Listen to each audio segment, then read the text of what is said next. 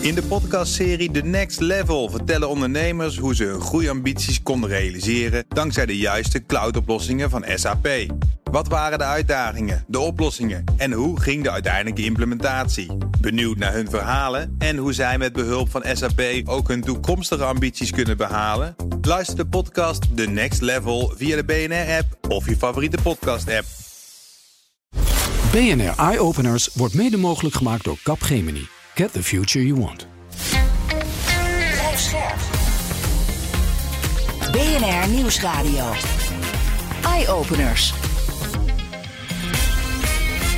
Nina van den Dungen.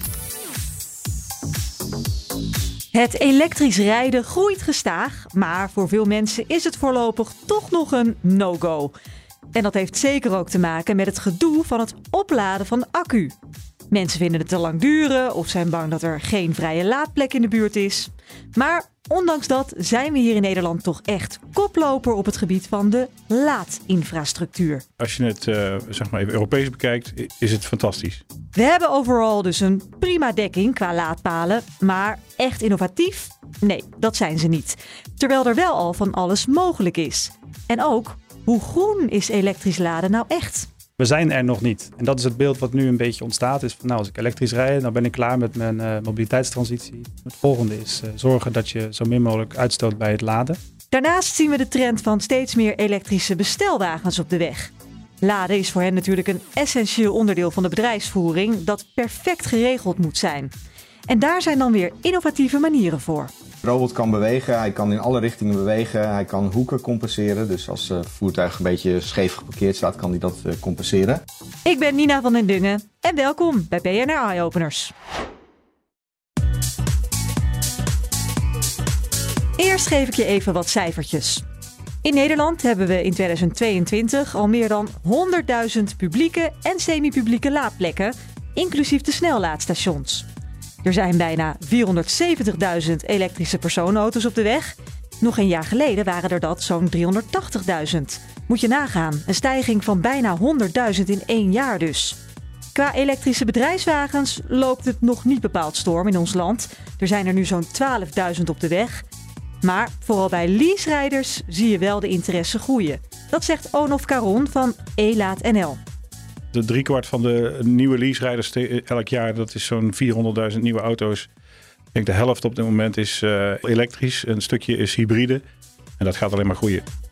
ELAAT.nl is een kennis- en expertisecentrum op het gebied van de laadinfrastructuur in ons land. En ONOF houdt dan ook nauwlettend in de gaten hoe het gesteld is met, onder meer, de dekking van de laadpalen. We hebben hier de grootste laaddichtheid per uh, aantal inwoners. Dus, uh, is ook wel makkelijk praten met zo'n klein landje natuurlijk. Nee, dat klopt. Maar ook het aantal laadpalen is enorm groot. En we hebben ook heel veel uh, AC- en DC-laders, gewone laders en uh, snelladers. Ja. En dat bij elkaar maakt dat we um, en heel veel elektrische auto's hebben in, uh, in, Nederland, maar ook, ook nog een, een, een, een laadinfrastructuur daar heel mooi bij past. En um, nou, daar zijn ze in het buitenland heel jaloers op. En ook, ik ben mezelf rijk inmiddels negen jaar elektrisch. Eigenlijk is het bijna nooit een probleem. Wanneer is het voor jou dan bijvoorbeeld nog wel een probleem? Um, nou, misschien had ik het bijna weg moeten laten, want het is voor mij eigenlijk helemaal geen probleem. Want ik rij ook uh, regelmatig naar het buitenland en doe dat eigenlijk altijd elektrisch. Ja. Um, duizend kilometer naar, uh, naar een vakantiebestemming, geen enkel probleem. Dat is ook dus Duitsland, Frankrijk, uh, België, Zwitserland. Dat, dat is allemaal inmiddels echt al heel goed te ja, doen. De landen die je nu noemt, die zijn echt prima. Duitsland overal, Frankrijk ook steeds beter, Oostenrijk, Zwitserland. Het is wel zo dat op sommige landen in het, in het, in, in het zuiden van Europa daar kun je nog wat uitdagingen hebben, maar met wat voorbereiding kom je daar vaak ook wel heel Ja, dus Noord-Europa loopt daarin echt voorop absoluut, op het zuiden. Absoluut. Ja, ja. Nou zijn er nog best wel wat redenen waarom particulieren niet overstappen op elektrisch rijden. Hè. Kijk even naar mezelf. Ik heb geen eigen oprit. Ik woon in de stad. Um, ja, dan het idee dat ik dan toch mijn auto moet gaan verzetten als hij weer vol is. Want anders ben ik een laadpaalklever. Hè, wil je ook niet. Hoe gaan we die problemen tackelen de komende tijd? Als je het, uh, ik zou het geen probleem noemen, want ik uh, mag ik de vraag terugstellen. Hoe vaak ga je uh, tanken met je auto op benzine? Ja, twee keer per week. Twee keer per week. Nou, dan betekent dat dat je straks twee keer per week moet gaan laden. Bij een snellader kost je ongeveer een uurtje alles bij elkaar. Hoef je dus dat is een stuk langer dan tanken. Een uurtje. Ja, maar dat kan heel gezellig zijn. Even je e-mails, e-mails beantwoorden, een kopje koffie drinken. Dat is helemaal geen punt. Maar je bedoelt, je hoeft helemaal niet telkens als je thuis komt van je woon-werkverkeer eh, aan de in te nee, pluggen. nee. Je kan hem gewoon voor je deur zetten. En als je een keer bijna leeg is, dan ga je hem daar wel neerzetten. Of je gaat naar zo'n snellaadpunt. Klopt. Of je gaat eh, bij eh, je werkgever laden. Hè. Dat zien we ook steeds Mhm. vaker. Ehm, dat is over het algemeen geen probleem. En de, de accucapaciteit die wordt alleen maar beter. Er zullen steeds meer laadpunten overal komen. Dus als jij straks één keer in de week... eh, even ervan uitgaande dat je niet een vertegenwoordiger bent... die 60.000 kilometer rijdt eh, per jaar. Maar de gemiddelde persoon Mhm. rijdt 60 kilometer eh, maximaal per dag. Nou, Mhm. dan kun je in principe met een acculading van 500 kilometer... kun je nou, een kleine week doen. En Ja. dan hoef, je, hoef je pas weer te laden. Nee, maar snap jij wel dat er voor veel mensen die drempel dus nog steeds is? Klopt, nee, dat, dat, ik, bedoel, ik, ik ontken ook niet dat de mensen dat als een probleem zouden kunnen ervaren. Maar het is vooral in de praktijk ervaren. En dan blijkt het allemaal reuze mee te, nemen, mee te vallen. Ook eh, lange afstanden en, en dat soort zaken. Dat is eh, eigenlijk eh, um, in, in, in, de praktijk, als je het ervaart, is het geen enkel. Geen enkel Nee. Nou, kijk ik even naar de, de laadpalen zelf. Is het niet heel erg nog een beetje 1.0, de laadpaal? Ze zijn vrij groot, ze zijn niet heel snel in het opladen. Gewoon degene die je in het straatbeeld ziet. Um, nou, ik ben nu elf jaar actief in dit veld. En je zegt ze zijn, niet, ze zijn heel groot. Nou, ze waren nog heel veel groter. Dus er is al best wel wat uh, gebeurd. Mm -hmm. Ik denk dat uh, de, het vervolg zal zijn dat we straks uh, laadpunten zullen zien in straatmeubilair. Dus geen aparte palen meer, maar in lichtmasten of misschien wel op andere plekken. Want tegenwoordig wordt alles steeds kleiner. Dus dat zal uh, uiteindelijk in het straatbeeld ook wel wat gaan uitmaken. Mm -hmm. Wat er nog wel um, in, in ontwikkel, te ontwikkelen is, is ze waren relatief dom, die laadpalen. En dat worden tegenwoordig, wat zijn tegenwoordig slimme laadpalen. En dat betekent dat die laadpalen die maken, die houden rekening met enerzijds de, de, de, de staat en de capaciteit van het net. Mm -hmm. En anderzijds de behoeften van de bereider.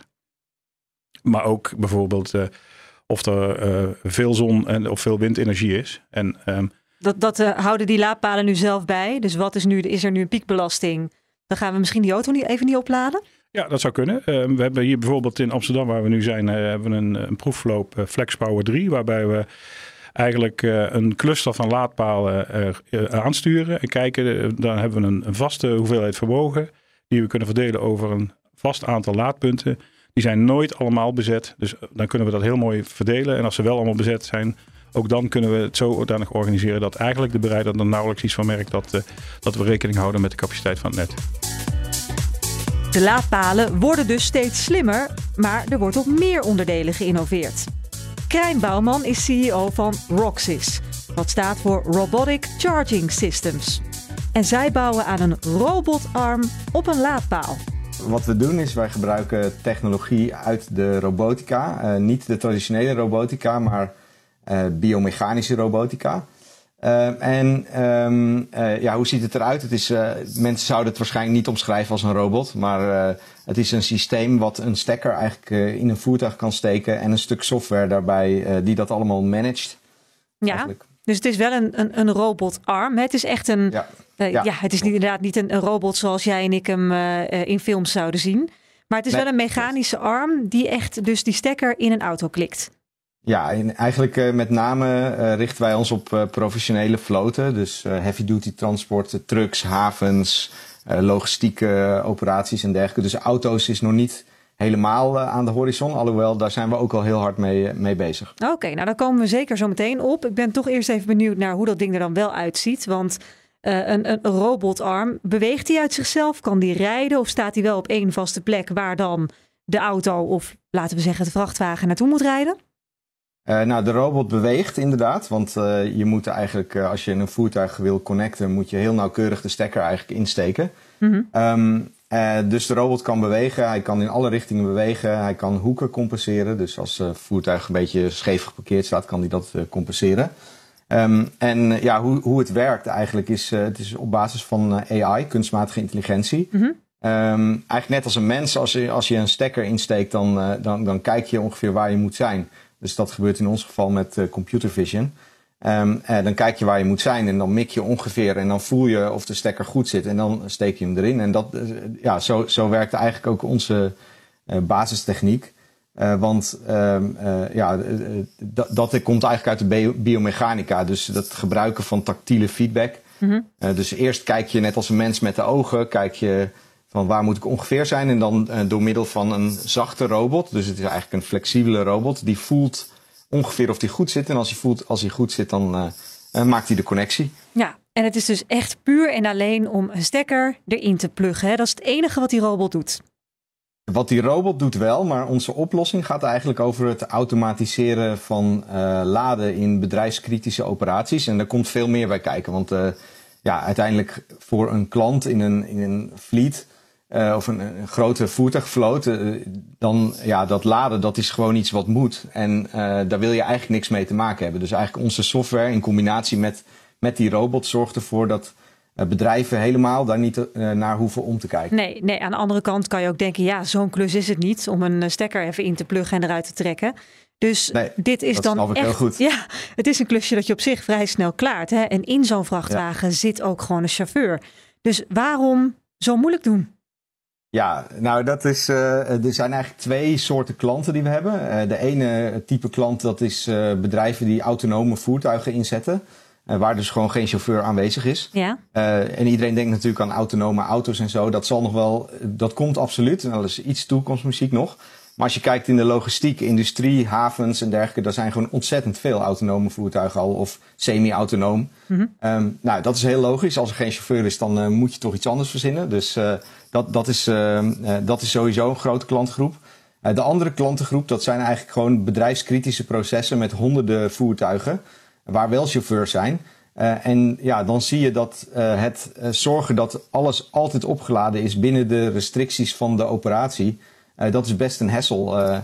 stel je voor dat je honderden trucks op een haventerrein hebt, chauffeurs komen en gaan, moeten vaak meerdere keer per dag inpluggen. Er zijn ook nog allerlei arbeidsregels, wat, wat je wel en wat je niet kan doen en dergelijke. ja, en, en in die operaties kost het heel erg veel geld als het gewoon een keer niet gebeurt. Ja. Uh, of of ja, een tussenlading wordt niet gedaan waardoor een dienst niet kan gereden worden. Dat kan heel erg veel geld kosten. Dus gaat gewoon om uh, betrouwbaarheid en voorspelbaarheid van de, van de operatie. Ja, dus jullie focussen in die zin echt op de industrie. De vrachtwagens, de bestelwagens die eigenlijk elke dag nodig zijn. En dus iedere dag ook Ja. misschien wel meerdere keren moeten worden geladen. Ehm, Absoluut. hoeveel kost zo'n robotlaadpaal, noem ik het dan maar even? Ja, je kan denken aan een prijskaartje in de range van. eh, het, is, het is eigenlijk een systeem wat per float eh, wordt gekeken wat de beste oplossing is. Mhm. Eh, maar je kan denken in de range van tienduizenden euro's ongeveer. En daar kunnen dan meerdere voertuigen mee worden opgeladen. Ja, en wanneer haal, haal je dat eruit als bedrijf? Want uiteindelijk spaar je gewoon alleen de mensen uit die die koppeling moeten maken. Ja, je, je spaart de mensen uit, maar bij een bedrijfskritisch proces bespaar je bijvoorbeeld de fouten uit die soms ontzettend duur zijn. Ja. Als, een schip, als een schip een half uur later weggaat omdat er een paar voertuigen minder beschikbaar zijn, ja, dat kost gigantisch veel geld. Dus, eh, Dus in die zin kan het snel gaan. Ja, het kan heel snel gaan. Ja, dat, dat zie je ook wel aan ons klantenbestand. We zijn nog eh, drieënhalf jaar oud en we hebben inmiddels eh, tien multinationals als klant. Eh, hele grote fleet owners. he- de grootste voertuigbouwers van, van de wereld zijn onze klant. Ja, BMW, Ja. Audi, die horen allemaal tot jullie klanten hè, al. Ja, klopt. Die maken natuurlijk ook heel veel consumentenvoertuigen. Zijn zij daar ook al mee bezig om te kijken of dit in de verre toekomst ook voor de consument interessant kan zijn, dat robotisch laden? Ja, zeker. Ja, dus eh, aan de autokant, dus wij eh, op dit moment is ons bread and butter is eigenlijk de, eh, is inderdaad die professionele floten. Maar aan de autokant zijn we best wel ver gevorderd. Ehm, en daar gaat het eigenlijk ook over een aantal dingen. Ehm, eh, het laden op een publiek terrein, bijvoorbeeld een snellaadstation. Eh, ja, daar is de, voor de premium merken is eigenlijk de, de gebruikservaring is gewoon niet fantastisch. Mhm. Eh, die, de stationsoperators, eh, de operators die eigenlijk zo'n station uitbaten, die, leiden, die kunnen minder omzet maken doordat mensen soms vrij inefficiënt zijn. Dus ze gaan gewoon weg, vergeten uit te pluggen, laten niemand anders laden, dat soort dingen. Mhm. Ehm, eh, dat is één kant. En aan de andere kant zie je dus dat eh, al die premium automerken die lanceren eh zelfparkeerfuncties. Dat noemen ze bijvoorbeeld automated valet parking. Ja, Ehm, en dat je gewoon op een knop drukt en die auto rijdt zichzelf weg in de, in de parkeergarage. Ehm, ja, en daar we hebben dus samenwerking met onder andere BMW en Audi eh, over eh, een, een concept waarbij je dus eh, volledig autonoom parkeren en dus niet autonoom rijden, want dat is nog wel een stuk moeilijker alweer. ja. Maar gewoon autonoom parkeren, dat is, ja, dat is heel dichtbij. Dat is, wordt binnen drie jaar ongeveer wordt dat gelanceerd door al de premium merken. Ehm, ja, en als die auto zichzelf parkeert, ja, dan moet hij ook zichzelf opladen. En het is dus een techniek, hè? jullie ontwikkelen een robot die dus voor alle merken eigenlijk gewoon universeel die stekker erin kan steken. Ja, klopt. Ja, ja, dat is eigenlijk onze grootste unique selling point. Dus Ja. de, de technologie is wat, wat ingewikkelder. eh, AI, robotica, et cetera. Maar daardoor is het extreem simpel voor alle klanten om het te accepteren. Want het werkt gewoon met de standaard stekker van het voertuig. Je hoeft het voertuig niet aan te passen. Het werkt met alle standaard laders die op de hele wereld verkocht worden. Hoef je ook niet aan te passen. Eh, En je kan zelfs op bestaande locaties retrofitten. Dus ja, de, de, de go-to-market is super simpel voor ons. Ja. Vergeleken met bijvoorbeeld oplossingen die een aanpassing aan het voertuig eh, vereisen. Ja, precies. Dus wat dat betreft is dat eh, heel makkelijk aan te schaffen voor de wat grotere bedrijven. Ik zit wel ook te Ja. denken, kan dit bijvoorbeeld ook voor het MKB interessant zijn? Eh, ja, dat denk ik wel. Wat we eigenlijk zien overal, waar, ja, wat ik al zei, die bedrijfskritische processen of, of AGV's, Automatic Guided Vehicles, automatische voertuigen, worden al heel veel in het MKB denk ik ingezet. Eh, eh, dus daar is het sowieso interessant. Ehm, ik denk ook, als je kijkt naar bijvoorbeeld eh, uiteindelijk de consument. wij, wij zijn er echt van overtuigd dat deze techniek mainstream gaat worden, voor, ook voor alle personenauto's. Omdat we gewoon zien dat het met de ongelooflijk snelle ontwikkeling in, in robotica en AI wordt het gewoon mogelijk om onder de 1000 euro een automatische connectie in je garage te hebben. Dat, Ja. dat is gewoon mogelijk. Maar dan is dat nog steeds niet voor iedereen weggelegd natuurlijk. Dat je gewoon op je eigen nee. oprit een, een, een robotarm gaat installeren... omdat je zelf te lui bent om die stekker erin en eruit te trekken. Ja, nee, klopt. Dat is niet voor Dus iedereen zie jij weggelegd. daar echt een markt in? Zie je dat echt gaan gebeuren voor de normale consument? Automotive werkt altijd met een trickle-down. Dus je begint bij de, de Mercedes eh, S-Class en dan gaat hij langzaam en dan tien jaar later zit het in alle auto's, omdat het dan zo goedkoop is geworden dat, Ja. dat het overal kan. Dus Dan kan het ineens voor En 100 ook- euro, kun je het erbij kopen. ja, Ja. Dat, dat is eh, met airbags en alles is dat gebeurd. Dus dat zie je eigenlijk ook dat die merken zo denken van nou ja, je begint in het hoge segment, dan het middensegment en dan over tien jaar gaat het gewoon in alle auto's. Wat voor Ja. andere innovaties zie jij nog in de laadmarkt ontstaan die jij interessant vindt? Eh, nou de- ja, de, ik moet wel zeggen inderdaad, ik zit natuurlijk al heel erg lang in de laadindustrie, al, al 15 jaar. Eh, en een grote innovatie die ik nu bijvoorbeeld zie, is natuurlijk het, eh, het hele smart slim laden. Dat is natuurlijk nu heel, heel erg hot. Mhm. En ook voor goede redenen. Ehm, daarnaast eh, ja, is recent megawatt charging aangekondigd. MCS, een, nieuwe laad, een nieuw laadsysteem met standaard stekker eh, voor met name trucks. En waarbij het laden naar megawatts kan. Dus eh, tot en met 4 megawatt. En dat is echt gigantisch. Ja, hoeveel kilometer kan je daar dan op rijden met je auto? Ja, met je auto heel erg veel. Maar eh, inderdaad, met een, eh, met de alle, dat betekent dus dat gewoon de allerzwaarste eh, trucks en dergelijke ook elektrisch kunnen, kunnen worden. En ja, dat Ja, zijn ja. natuurlijk de grootste, de grootste vervuilers op de weg. Dus, eh, dus ja, daar is heel veel te winnen. En ook Onof Caron van Elaat.nl zegt dat er van alles staat te gebeuren de komende tijd. Nou, er staat inderdaad heel veel op stapel. Eén ding eh, waar we, wat we gewoon direct gaan merken is bijvoorbeeld dat op dit moment is het nog zo dat je met een pasje van een provider eh, jezelf identificeert aan een laadpunt. Mhm. Nou, dat gaat verdwijnen. En daar komt eh, een eh, systeem voor in de plaats waarbij je gewoon je laadkabel in de, in de laadpaal eh, stopt. En dan vindt die communicatie via die, die kabel plaats. Ja, als in dan weet de, de paal al dat ik het ben. Daar heb ik geen pasje meer voor nodig. Precies. En dat heet met een duurwoord eh 15118. Nou, daar, dat moet je maar gauw vergeten. Ja. Maar, maar daar gaan we in Europa naartoe. En dat, is, eh, dat betekent dus dat dat pasje dat gaat verdwijnen. Dus dat is een kleine handeling die, die je straks niet meer hoeft te doen. Ja, Ehm, verder gaan auto's, dat zijn eigenlijk batterijen op, op wielen. Die gaan steeds meer onderdeel worden van het elektriciteitsnet. Die kun je koppelen aan, aan je huis bijvoorbeeld. Of ja terugleveren naar je huis. hè. V2, V2X of V2G, eh, net hoe je het noemt. Ja, En, vehicle to ehm, grid. Ja. En dat betekent dat eh, je straks eh, misschien in, je huis, de energie die je gebruikt in je huis, een paar dagen uit je auto haalt. ja, omdat je niet rijdt dan toevallig. Ja, nou ja, de meeste auto's staan heel, heel veel stil. Dus eh, 23 uur per dag staat de gemiddelde Ja, auto stil. Hè? dat klopt. En ehm, nou ja, in die periode zou je dus gebruik kunnen maken van die batterij voor je huis, maar misschien ook wel voor de wijk. Want eh, er staan heel veel auto's in de wijk en Mhm. niet iedereen heeft op hetzelfde moment energie nodig. En die zou je op die manier kunnen, kunnen gebruiken. Of je zou daar energie in kunnen stoppen. Hè? Want in die wijk hebben mensen eh, zonnepanelen of andere manieren waarmee ze energie opwekken. En die zou je heel mooi in die auto kunnen stoppen. Nou, ja, dat als je niet we- naar het net kan, van je, zonne, hè, je zonne-energie, dan kan het misschien wel naar je auto. Precies. Nou, sterker nog, ik, eh, als netbeheerder is dat eigenlijk wat we het liefst hebben. Hè? Dus Ja. de, de energie die je lokaal nodig hebt, ook lokaal eh, opwekken en lokaal bufferen. En daar is een auto eigenlijk ideaal voor. Het gaat dus hard met alle innovaties in de laadpalen. En slim laden is niet alleen goed voor de belasting van het stroomnet, maar ook voor het milieu. Iets waar Ferry Tap met zijn bedrijf Green Caravan zijn businessmodel van heeft gemaakt. Hij ontwikkelde namelijk een laadpas die live meet hoeveel CO2 je uitstoot bij het laden van je auto. Ik denk dat inmiddels iedereen wel uh, heeft gemerkt aan de energierekening uh, dat we nog heel erg afhankelijk zijn van aardgas voor uh, onze elektriciteitsvoorziening. Mm -hmm. dus in het eerste half jaar is ongeveer 60% van onze elektriciteit in Nederland is opgewekt met aardgas en met kolen. Kolen maakt zelfs een comeback, omdat de aardgas natuurlijk zo duur wordt. Duur is. Ja. En ja, slechts 26%, of nou toch al 26% is opgewekt met zon- en windenergie. Ja. En, en het restant is dan biomassa en, uh, en kernenergie. We hebben nog één kerncentrale in, in Borselen. Mm -hmm. En eigenlijk hangt dus af wanneer je stroom verbruikt, hoeveel wind- en zonne-energie op dat moment beschikbaar is in het elektriciteitsnet om je auto op te laden. Dus eigenlijk hangt je CO2-emissie hangt af van het weer. Ja, ja, dus als er momenten zijn waarop er heel weinig zon is, of het bijvoorbeeld amper waait, dan kun je ervan uitgaan dat bij elke laadpaal in Nederland dat er grijze stroom uitkomt. Om het maar even zo heel plat te slaan. Ja, ja in, uh, laten we zeggen, op een, op een hele slechte dag um, ja, kan het percentage zon- en windenergie minder dan, dan 10% uh, zijn. Mm -hmm.